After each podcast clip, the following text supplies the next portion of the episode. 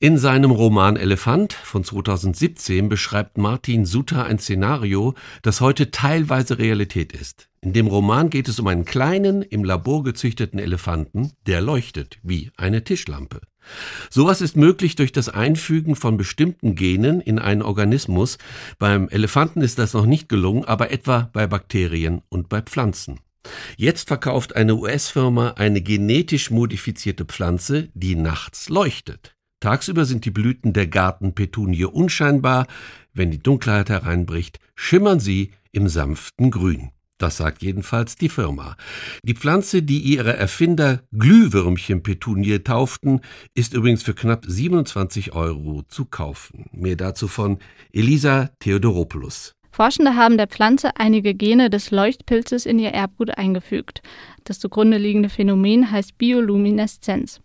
Dadurch können auch Glühwürmchen und einige Tiefseefische leuchten. Anders als bei der Fluoreszenz, mit der manche Tiere und Pflanzen leuchten können, wenn sie mit ultraviolettem Licht bestrahlt werden, braucht die Lumineszenz keine spezielle Anregung.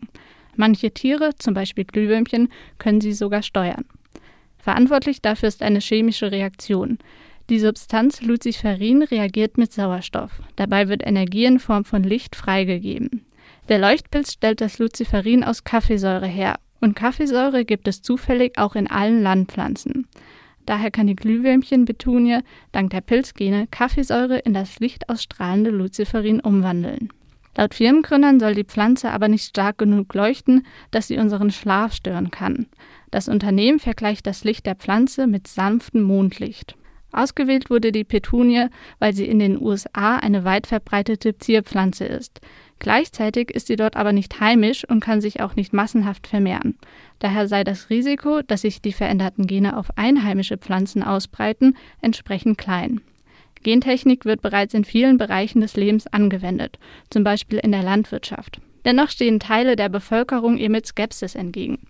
Die Glühwürmchen-Petunie wurde im letzten September von der US-amerikanischen Landwirtschaftsbehörde genehmigt. Und auch Experten sehen laut der Fachzeitschrift Nature bei der Pflanze keine Sicherheitsbedenken. Die Forschenden wollen weiterhin daran arbeiten und noch heller leuchtende Pflanzen kreieren.